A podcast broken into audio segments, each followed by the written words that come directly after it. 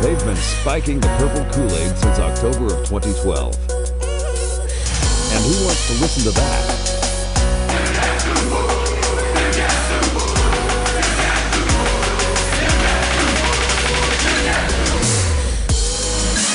It's the Amadio Podcast.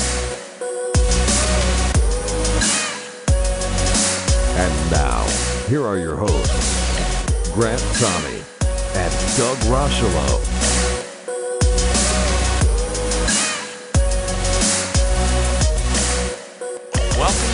Audio Podcast. I'm your host, Grant Tommy, and this episode, no Doug, as uh, season five starts for the Audio Podcast here.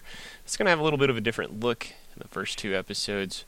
Uh, we will be doing preview episodes of the opponents in front of us, um, but before we do that, special thanks to having the opportunity once again from Tim Fitzgerald and his staff at GoPowerCat.com to be able to have a fifth rendition of the Audio Podcast, but the Texas Tech Red Raiders come to Manhattan this Saturday, and as I mentioned, being a preview show, to do so, I've enlisted the help of a long friend of the podcast, Seth Youngman, the site manager at stakingtheplains.com. Seth, welcome to the show.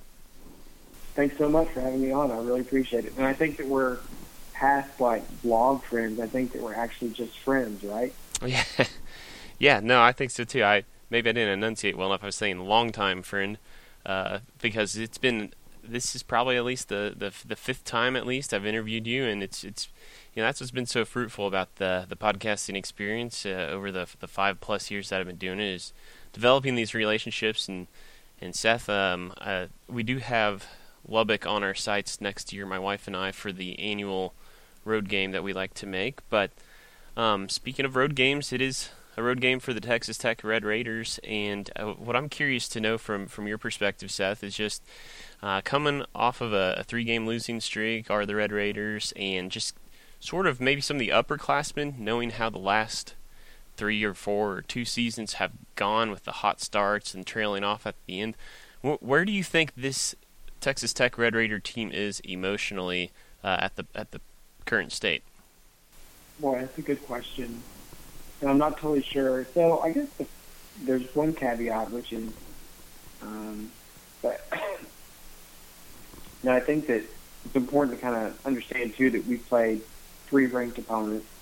Um, Oklahoma being the best team, and Iowa State, of course, being I think they're ranked now, and Texas being ranked. So it's not like it's been like past seasons that you've lost the teams that you shouldn't have. Um, so you know they've been within one score for pretty much each one of those games. Uh, granted, two of them were at home, um, and really were within one score in aim until Bowman throws just kind of this weird pass that ended up being a safety, and then they scored quickly, and so it ended up score looked a lot worse than what the, the game actually was. So, so maybe just from a how they're feeling standpoint, hey, look, you know, maybe we feel like it was pretty good because we were pretty darn close um, in all of these games, and um, one of them was in Ames, and they played really well on the road too. They played well at TCU, played really well at Oklahoma State, so you know, um, I I tend to think that this group is pretty resilient. Um, Kingsbury's kind of been talking about how you know the team has to be pretty resilient overall, and I, I, I tend to think that they've kind of taken that in. I think that they played hard to the end on every game. Um, so, you know, I know that that doesn't count as a as a, a win in the win-loss ledger, but it's you know I don't think that they've given up or anything like that. So I think they're I think they're probably feeling pretty good. Well, I think certainly for me, for an outsider looking in, an outside perspective, if you will, I, I, I do think Texas Tech passes the eye test a little better than they have in years past, and, and that's something I'll probably try to touch on later. But um, you know, you mentioned Alan Bowman throwing a, the weird pass, uh, ends up in a safety. Uh, at, up in Ames, um, but you know when he hit the hit the ground running, whichever I forget which I want to say it was the Oklahoma State game was his sort of breakout game or, or debut game. Am I correct with that one? Or no, he actually had to start playing the very first game of the year. So McLane Carter was the starter, the name starter, and he lasted maybe two series before he had a high ankle sprain and was basically he's been out since. He tried to play. I can't remember what game he tried to play, but it didn't work out. He still couldn't push off the ankle, and so he got shelved again. I mean, he came in for maybe like a series or something like that, and so um, and so it's been either Jett Duffy and or uh, Alan Bowman, who really technically are the second and or third team quarterback um, based upon the preseason depth chart, which was McLane Carter and then Alan Bowman and then Jett Duffy. So well, well, weird that. Go well, ahead. well, I was going to ask was I, I don't remember which which of the games was Bowman's breakout game, but I, I think the rest of the conference saw that. I think he, if I remember correctly, he broke one of uh, Patrick Mahomes' freshman records or something. But I, I think that from a league's perspective, we're like, oh great, Tech's got their next guy when when that happened. Yeah. So it was really, it was really sad to see. Of course, he's been battling this collapsed lung issue, um, which, as all indications are, he's not playing anymore the rest of the season. Which I would hope not. I would think. Um, much like a concussion, uh, it's one thing to come back from one collapsed lung, uh, but to come back from two, and that uh, you probably just don't want to mess up someone's health with with that being the case. So so in comes Jett Duffy, um, and you know in that Oklahoma game, of course, uh, it, it was a heck of a game uh, with with Bowman playing the first half. Um, in and yeah, when when Duffy comes in off the bench, he looks a little out of sorts, a little uncomfortable. But I think I think having to step up in that spotlight in those conditions two weeks in a row, of course, then last week being the Texas game, um, I think personally uh, I could see some some growth, and he you could definitely tell from a mental standpoint, the kid was trying as hard as he could not to you know not to mess up or not to to make mistakes, but certainly the spotlight was quite huge. What kind of growth have you seen out of Jett Duffy? Um, in spite of being thrown into into those precarious situations. So he got thrown into the TCU fire, which is never an easy place to play, and it's always tough going against a defense. And basically, he only completed some like really big plays, um, and so he was really kind of limited. He didn't kind of move the chains like he kind of really wanted, or like you- you've seen from Texas Tech quarterbacks. And so he kind of did the same thing against Oklahoma. He didn't really move the chains. There were so many three and outs, and the offense kind of stalled. And maybe that was, you know, partly Oklahoma just playing good defense. But then against Texas, you kind of saw where he was completing the intermediate throws, and he was using his arm more than his legs, which is something that he's really, really talented at. And so I think that's kind of one, been one of Kingsbury's things, which is to say, hey, look, your your your legs are great. You can move the ball with your feet, but you, your greatest weapon is going to be your arm. And if you can complete passes, you need to complete passes and not try and run the ball. Um, and so I think we saw a lot more of that. I mean, he still ran for 80 yards, which I think that kind of just comes naturally, but he also threw for over 400. So I think Kingsbury would much rather have that part of it with a, I don't know, it was something like an 80% completion rate or 76 or something like that. So he he did much better on those short to intermediate passes and taking advantage of what the defense gave him, like running back screens and passes over the middle. And then we've got these six-five receivers, you know, throwing the ball up to them. So that just kind of it makes the offense go a lot better whenever you do that, as opposed to trying to be the hero. Well, well certainly, um, I would encourage my quarterback as well to, to throw more if you have a Biletnikoff semifinalist in Antoine Wesley. And then, oh, by the way, Ja'Deion High and TJ Vasher uh, are, are some pretty talented wide receivers as well. But you talked about Duffy's ability to use his legs, and um, what I was curious about is so how how does the tailback position weave into all of that? Is is it good enough to complement both? You know, if if Duffy can be a threat to run it, but also you, you've got those talented wide receivers. How does how do the tailbacks uh, sort of figure into the equation? So the best tailback is a guy named Da'Leon Ward, and he's kind of been shelved for most of the year with just Kingsbury's never really um, fully elaborated, you know, from the health issue that he had, but he's back healthy now, and I think that's been very beneficial for him. Um, he's the team's best runner for sure, and having him healthy has been really good. But I've been very disappointed in the running game overall. It's been very stagnant, except for Duffy's leg. And I know that if you look at the team rushing totals, it looks really great, but that's really because Duffy's done such a great job. And so um, uh, I, I'd love to see the, the, the offensive line, which is really kind of a veteran group, be more effective running the ball, but they just haven't done that. And Kingsbury mentioned today that, you know, they kind of had a plan to run the ball, but then they were down 27 to 10, and they were like, well, we can't, we're not going to come back if we just keep running the ball. We need to, you know, throw the ball and try and put some points on the board. So um, I'd be interested to see if they are able to establish a running game early against Kansas State, which I think would be beneficial um, because I can't remember. Um, K State has been really good at or been better against the run or the pass. Um, I want to say it's better against the pass, but I just can't remember. Yeah, uh, it's a little bit more. Uh, we're a little better against the pass this year. Typically, it's been reverse, um, but uh, I think that's because teams are finding they can run against this Kansas State defense. It's it's a bad tackling team this year, but certainly I think the opportunity does does lend itself there for uh, the Tech running game, maybe to maybe to have the potential to get going. But Seth, if I switch it over to the other side of the ball, if we start talking a little bit of defense, you know, there's been a lot made out of how much better this Tech defense, how what kind of strides they've made from uh, year to year now in, in two consecutive years, really.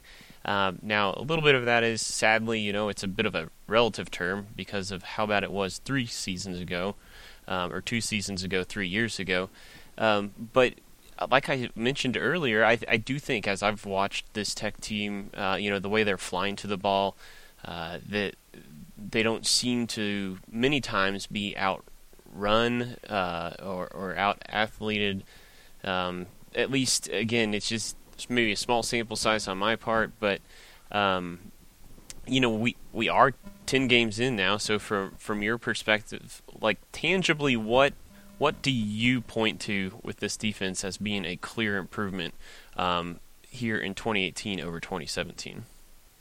That's a really good question. Um, you know, you, the, the knock on the defense has always been, boy, they look really incompetent, and they haven't looked incompetent this year.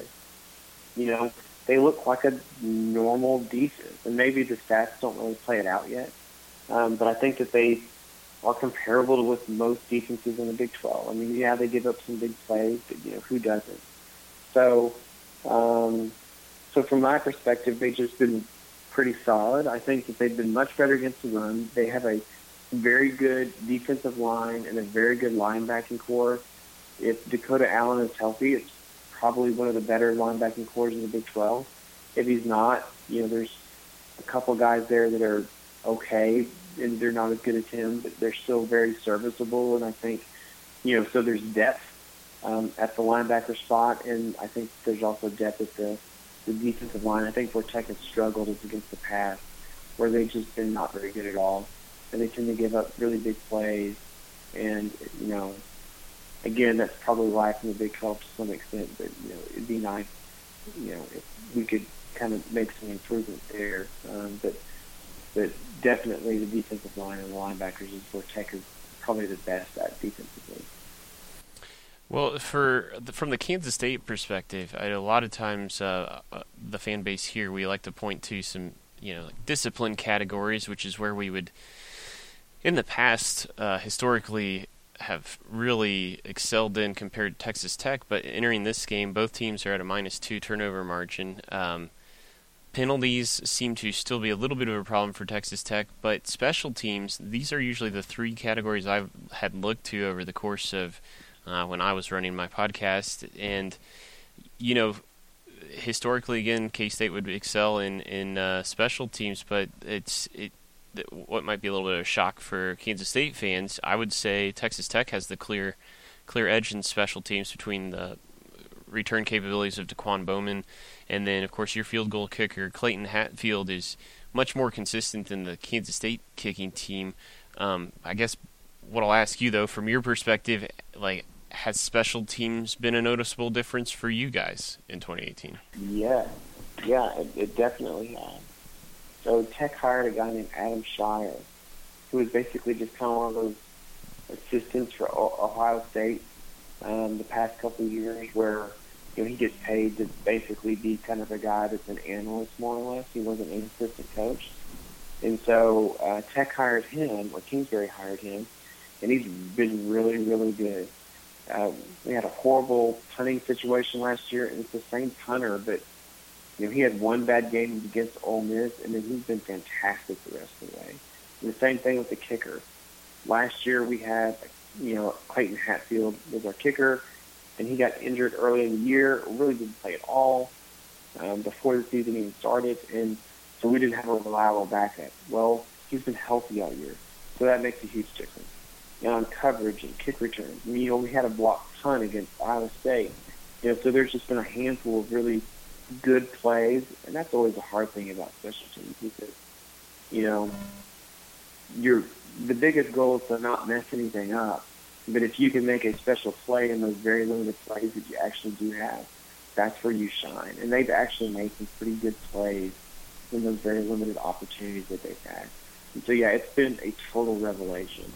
Um, Adam Scheier's been really, really good, and he's kind of got an interesting story. He is uh, his wife, I think, is a vet in North Carolina, so his family was all in North Carolina. He was in Lubbock uh, during the season. I think he's going to go home during the off season and all that other good stuff. And his wife is a vet, and she has something like 30 animals at home or something ridiculous like that uh, because she can't turn any animal away. So I mean, he appears to be a really good guy and all those other good things. So yeah, I think we've been really lucky to have him. Well, I think if this game ends up being a tight ball game, I, I have to. I personally feel like I got to give the edge to to Texas Tech for the for those reasons that we just outlaid. You know, special teams is gonna if it comes down to a field goal, um, I, am liking Tech's chances. So we'll kind of we'll kind of end with that. The the game prediction time. Everybody's podcast guest's favorite part of the podcast is having to throw out a prediction. But um, Seth, I'll, I'll, weave in another question there. So if you want to take it a different direction and avoid the game prediction, that's fine as well. Uh, I believe that's what I did on your podcast. So. Um, if somehow K State would pull off the, and I'll, I'll, call it an upset, I guess, in, in this scenario, um, it has Cliff Kingsbury. You know, he's been, unfortunately, his plateau has been kind of this seven and five uh, record. So if somehow, how, do you see the game playing out? And um, if it didn't play out in the Texas Tech Red Raiders' favor, does does Coach Cliff Kingsbury after you know, is it six years now? Does does he make it to the to 2019's season kickoff? Well, so I don't I don't think that he does. Someone mentioned this in the comments earlier that if Tech loses to Kansas State, that basically, well, not basically, Tech and Kansas State have the exact same record. So tell me how you guys feel about how Kansas State has done this year. And so even though all these good things have happened, winning on the road against Oklahoma State and uh, against TCU and whatever, I guess it could be really turned around really quickly if you lose to a team that you're expected to win by a touchdown or so. So I think the line opened at eight, and maybe it's down to six and a half or six. So, so I mean, that should tell you everything that you need to know right there. That you know you lose this game, and you have the exact same record as the Wildcats. So, are you guys disappointed in the season, or are you ecstatic after a win? or are you still thinking, well, we probably still need to move on from Snyder? Um, so, um, you know, for me, I think that you know Texas Tech should win this game. It should be a at least a touchdown win. I think for Texas Tech. I think that they are that much better. You, you know, there's so much that's going to be in play because it's senior day for Kansas State I think that the kids probably love playing for Coach Snyder to a certain extent. And so the emotional part of it is going to have be, a, I think, a huge part of the deal. And I don't know how to weigh that. Um, you know, we can look at, you know, S&P Plus and different things like that, and that can give you an idea. But know, sometimes this game's played on emotion so much that, you know, I, I don't know how to determine um, how that plays out uh, over the course of this game because you know I think that they would love to probably you know put Snyder on his on their shoulders and marching out the stadium kind of thing. Um, but you know, and that would be, of course, just so perfect in a bad sort of way as to how it would potentially end for Kingsbury.